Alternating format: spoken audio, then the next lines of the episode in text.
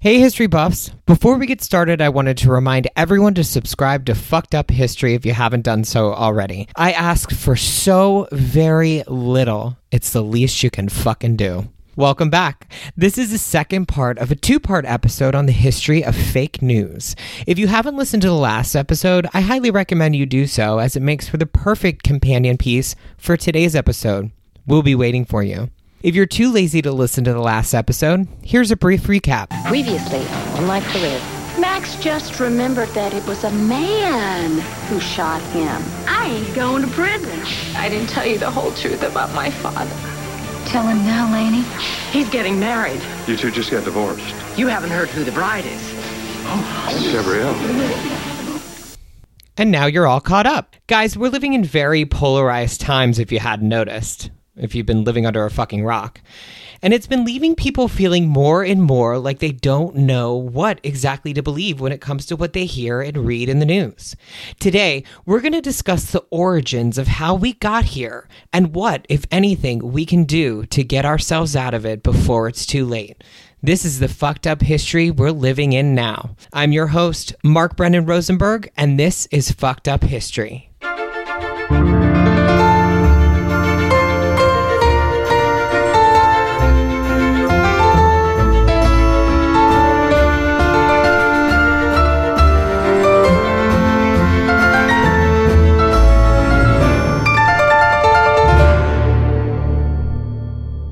So, picking up where we left off from last week's episode, a code of ethics for journalists was established after the fall of yellow journalism, and media continued to truck along until around the 1990s.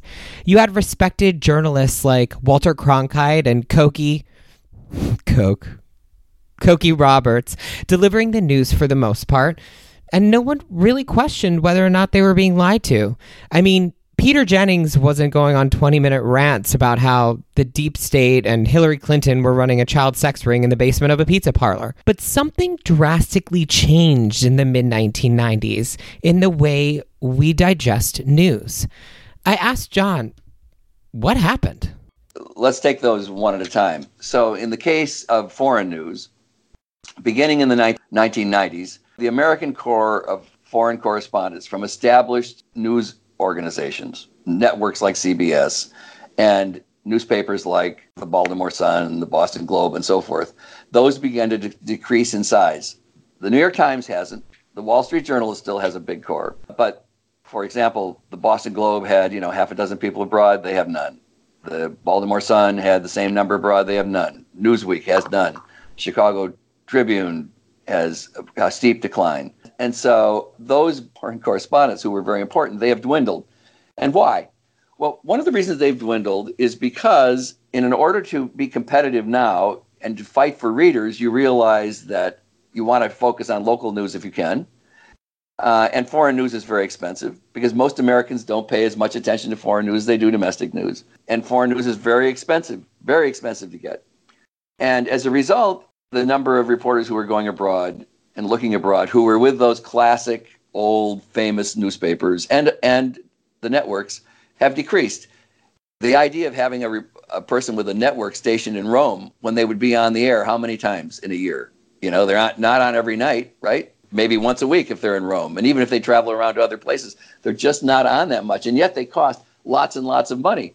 Network foreign correspondents are very expensive. They have agents, for one thing. I mean, they command more money and they need more support than a print journalist might need.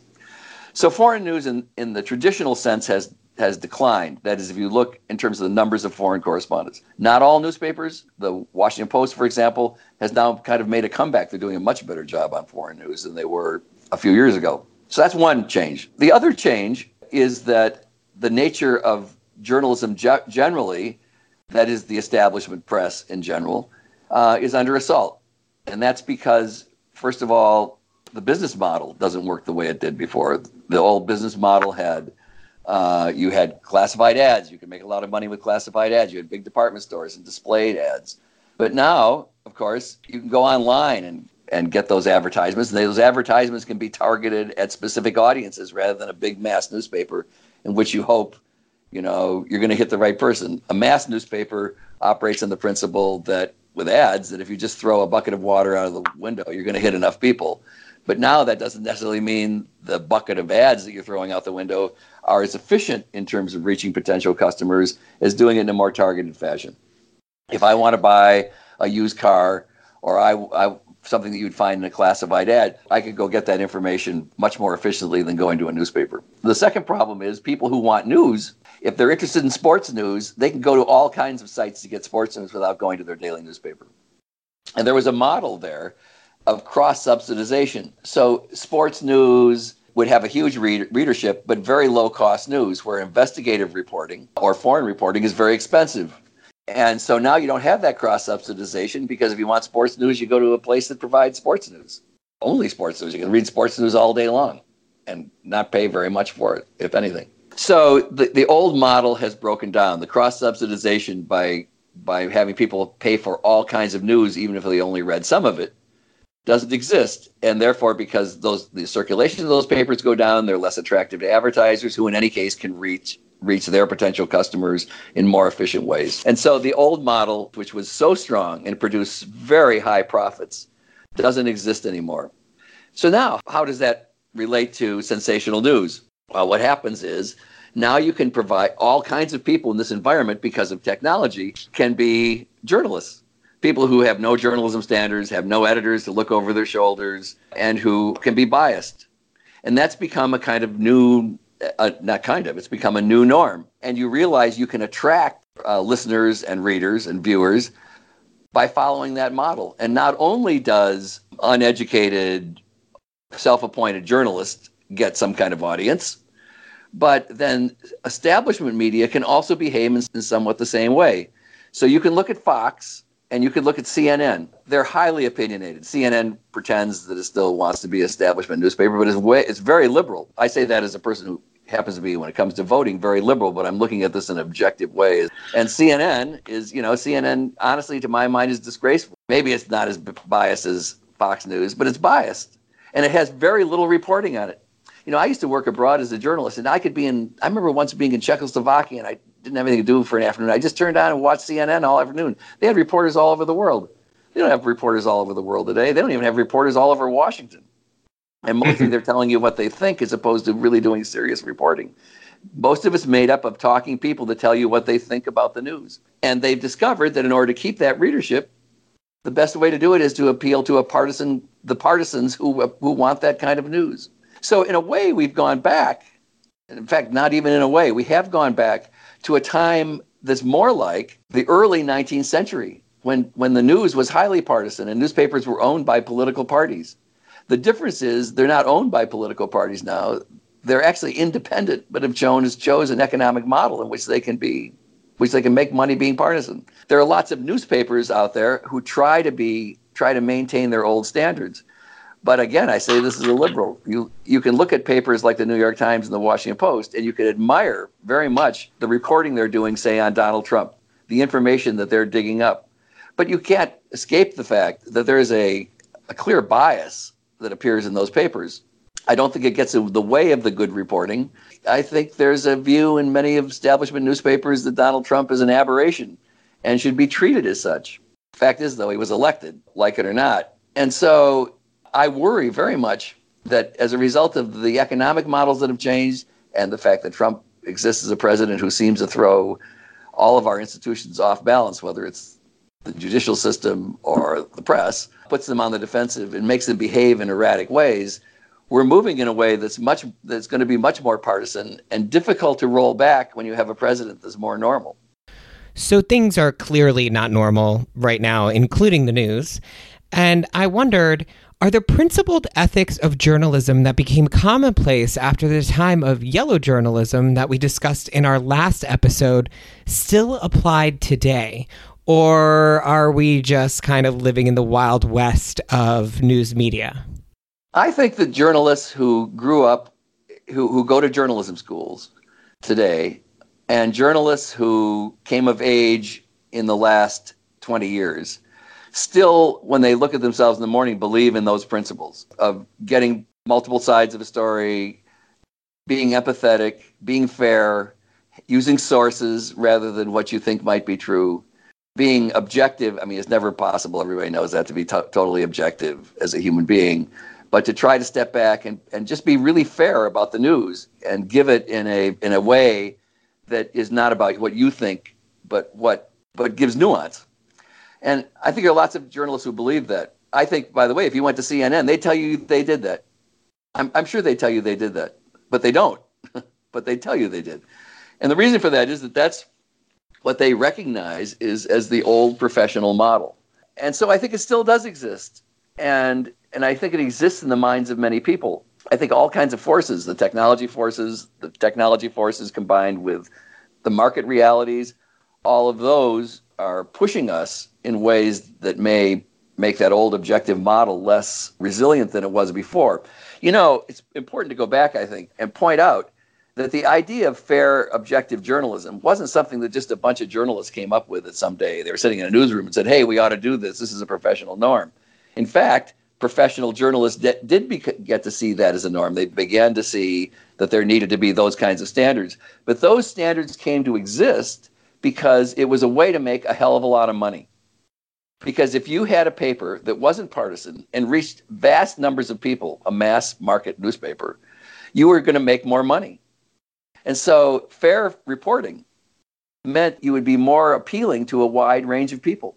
That's why it worked. That model can't work quite as well for the reasons I gave you advertising and, and Craigslist and things like that, which are a challenge to the traditional advertising model. Those things then are likely to have a strong influence on what the professional norms are. Now, big companies like Amazon own the Washington Post. AT&T owns CNN, and I have my own issues with AT&T. Please see my Twitter feed for any ranting you'd like about them. I wondered, does the fact that large companies now own media outlets factor into how they report their news? Well, let's take Amazon. Uh, I think actually there's a model of journalism out there of people who are wealthy effectively subsidizing news or being willing to res- to have responsible news. So there are two examples of this.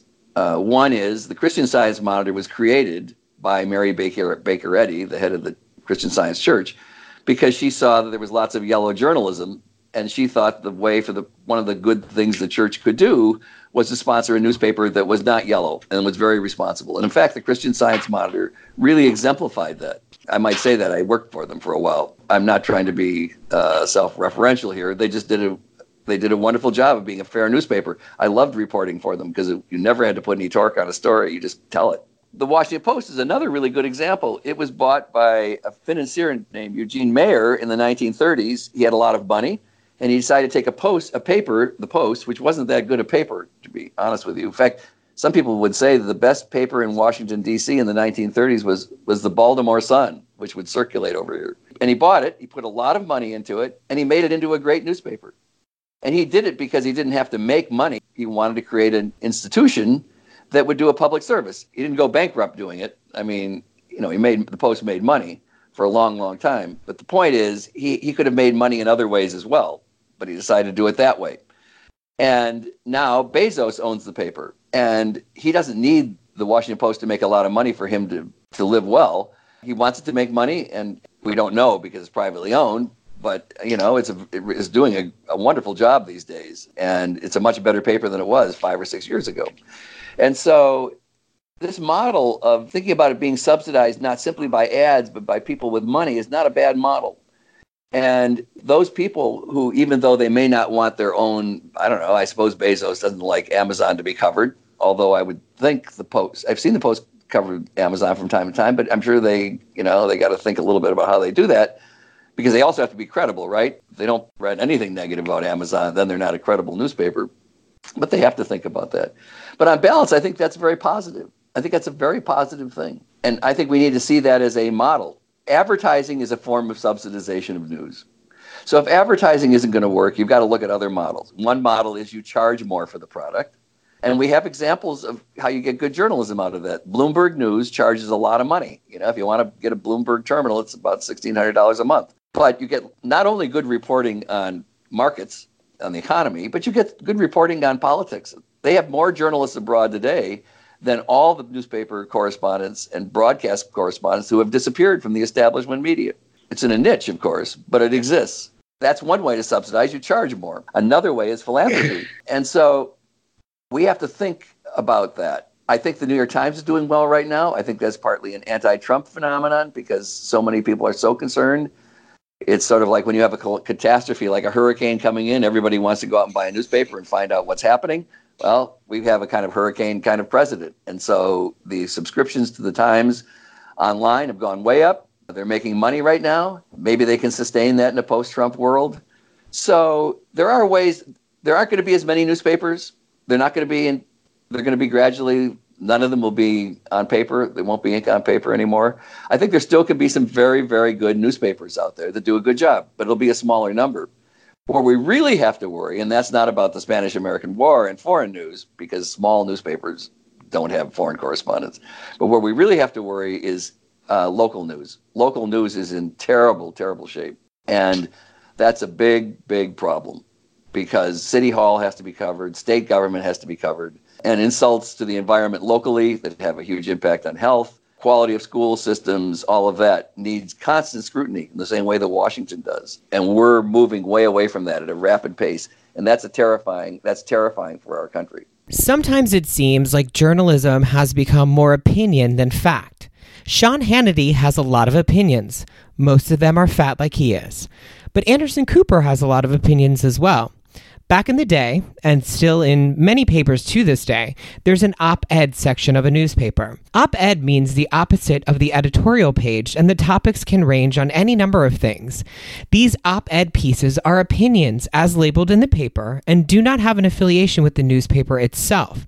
These are standalone opinions of the author and are to be read as such. But with so many people on cable news giving opinions sprinkled in with a few facts here and there, it becomes very easy to understand how and why people watching Sean Hannity or Anderson Cooper think that everything they're saying is fact. They are, after all, on a news channel. This is where things get a little fishy. I asked John how to explain how these opinion based quote unquote news shows are not actually really just news shows. Right. Well, first of all, the House of Journalism has many rooms. And one of those rooms is a room where you have people who write opinion. Sometimes they're brilliant, like Walter Lippmann, and sometimes they're like Laura Ingraham, right? Who, are, who just have a, have a point of view to push and are, are highly partisan. But we've had people like that all along and, and they've appeared on the op-ed piece page, you know, opinion columnists. The problem is now we have a hell of a lot more opinion columnists than we had in the past. And they're not supervised the way they were before, so they can say things that are even more outlandish. And so they're only one kind of journalist. And the problem is because those people exist the way they exist, you only go to them to be confirmed in what you believe because we all have this feeling that, that we want to, we have our own beliefs conservative or liberal, and we want to hear somebody articulate them so that we can then be reinforced in our view. The problem is that the world's a complex place, and you need to hear views that actually challenge what your view is. In other words, you need to you need to hear countervailing points of view so that you can test what you be, believe and go through that very difficult mental process of saying, you know, maybe I'm wrong maybe I'm wrong. Maybe I know I hate to think of that because I'm wrong about that. I'm probably wrong about this. And how do I reconcile all of those things? So, what audiences need to do today, and the palliative, one of the palliatives, is to, whenever they hear something, ask themselves, could that really be true? And second of all, listen to people who have points of view different from their own. So I often listen to, to Fox News. And sometimes I listen to Fox News and I think, wow, that's really interesting. I hadn't thought of that. That's probably right. That's an important exercise. Of course, I make my living thinking about news, so it's easier, maybe relatively easier for me to be able to dip in and out. But that's what the public that's what the public needs to do and it, and it can be an agonizing process because you're listening because you're listening to things and people say things that you think are so wrong and you want to hear people who tell you that you're right confirmation bias these days, we hear the term fake news as much as we used to hear stupid punchlines from 80 sitcoms. I mean, fake news really is the what you talking about Willis of 2019. I asked John what he thought the constant term fake news being used by the president would have on the news media moving forward. Interestingly enough, uh, Donald Trump claims that he invented the term fake news. And that's not true at all. Wait, Donald Trump lied about something? Impossible. In fact, there's a book written in 1912 called Fake News. So it's an old, it's more than 100 years old as a phrase, even. That's number point number one. Point number two is that the term fake news is itself a concoction that is distorted. So, what's fake news? If a journalist writes something and makes a mistake, which can happen, I mean, news is complicated. Journalists make mistakes no matter how hard they try. That's not fake news, that's a mistake. If a journalist purposely writes something that's wrong, I mean, purposely says something that's inaccurate, that is fake news. That constitutes fake news. If a politician doesn't like what a journalist says and therefore decides to discredit discredit it by calling it fake news because it just doesn't reflect the president's point of view or the political leader's point of view, that's not really fake news. So the problem is the term fake news covers all kinds of possibilities. And I think we have to be clear about what fake news really is. Fake news is news that intentionally is intentionally inaccurate. That's important. And I might add, if a if a president says something that is clearly inaccurate, that's fake news too. Now, you know, you have to ask yourself if the president knows it's inaccurate or just doesn't care. I mean, th- those are different. Those are important differences, though. That's why I think it's perilous to talk about Trump lying. When you say somebody lies, you have to know what's in their head. You can say the president said something that's untrue if you can demonstrate it's untrue, but that's different from lying. And so lying is hard. Lying means you have to have evidence that they actually purposely said something untrue. So I think that's I, I, first of all, I think we have to we have to be trained to begin to think of the term fake news in a much more focused way than just this everything we don't like is fake news. Anything that is inaccurate in the paper is fake news because those things aren't true. The term fake news becomes meaningless when used that way. The problem with the way fake news is used today, not only by Trump, but people who are emulating Trump, generally causes a decline in public view of its institutions. In this case, I mean, in the case of in this case, of course, institution of the press. When you can say that everything the press says is fake news, you then make it very difficult for the public to believe those things that are clearly true and that they need to know to make good decisions. And so that's a very worrisome development because democratic government depends on credibility. If people don't believe that what the press says, or they don't believe in what the justice system does, they don't believe that essentially the justice system is full of well-intentioned people who are trying to do the right thing. Doesn't believe they don't believe journalism is full of journalists who are trying to do the right thing. They don't believe the FBI is full of agents who are trying to do the right thing. If and you go down a long list of institutions that the president has discredited, then you actually may get a short-term benefit if you're a leader, but you've done long-term damage to the country. It's a lack of respect, and it's also not true. You know, it's also not true, although many people think so, that all politicians are corrupt and they're terrible. Actually, there are many politicians who work very hard on both sides of the aisle to do the right thing. They may not agree on what the right thing is, but they're actually well meaning. And by discrediting these people all the time, we actually really hurt our country. And for a political leader to do that, as Trump has done, has damaging consequences. And I think we should all be very worried about that. So here we are, face to face, a couple of silver spoons in 2019. I asked John, did he think the news media would be the respected presence it once was back in the 50s and 60s, or have we just entered a new era of, well, fake news? I hope so. I, I don't feel I can say categorically it will be so.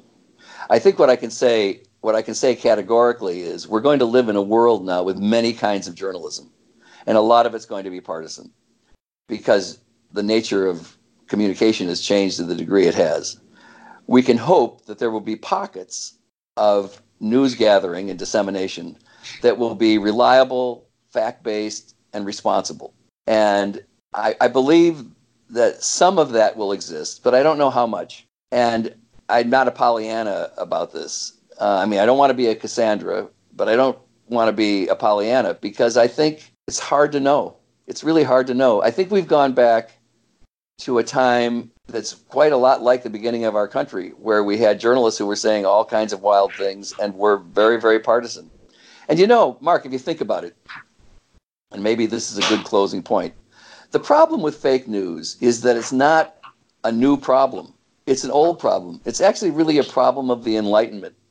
As soon as the church and the state lost control of information, as soon as we had movable type and the capacity for individuals to begin to think and express themselves and to write for the masses, and that didn't happen overnight. Gutenberg didn't have movable type, and the next day we had democracy. But you can't have democracy without, you could never have had democracy without movable type.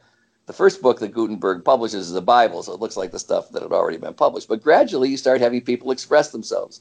At the very same time that happens, you have worry by the same people who are expressing themselves that there are charlatans who are out there who are making up fake news. And so Ben Jonson, the playwright, one of the one of the plays he writes, this is several hundred years ago, right? Is called The Staple of News, and it's about news from Mars. The Enlightenment, which means you have masses, great mass of people who can think for themselves, is has always been a, a wider opportunity for people to say things that are untrue. That was controlled during the 20th century, most of the 20th century, because the instruments of information the press, book publishing, television, were in the hands of a relatively small group of people who began to have real standards. But now it's not in the hands of a small group of people. You're doing this podcast. You, you, you've made yourself into a journalist who interviews people.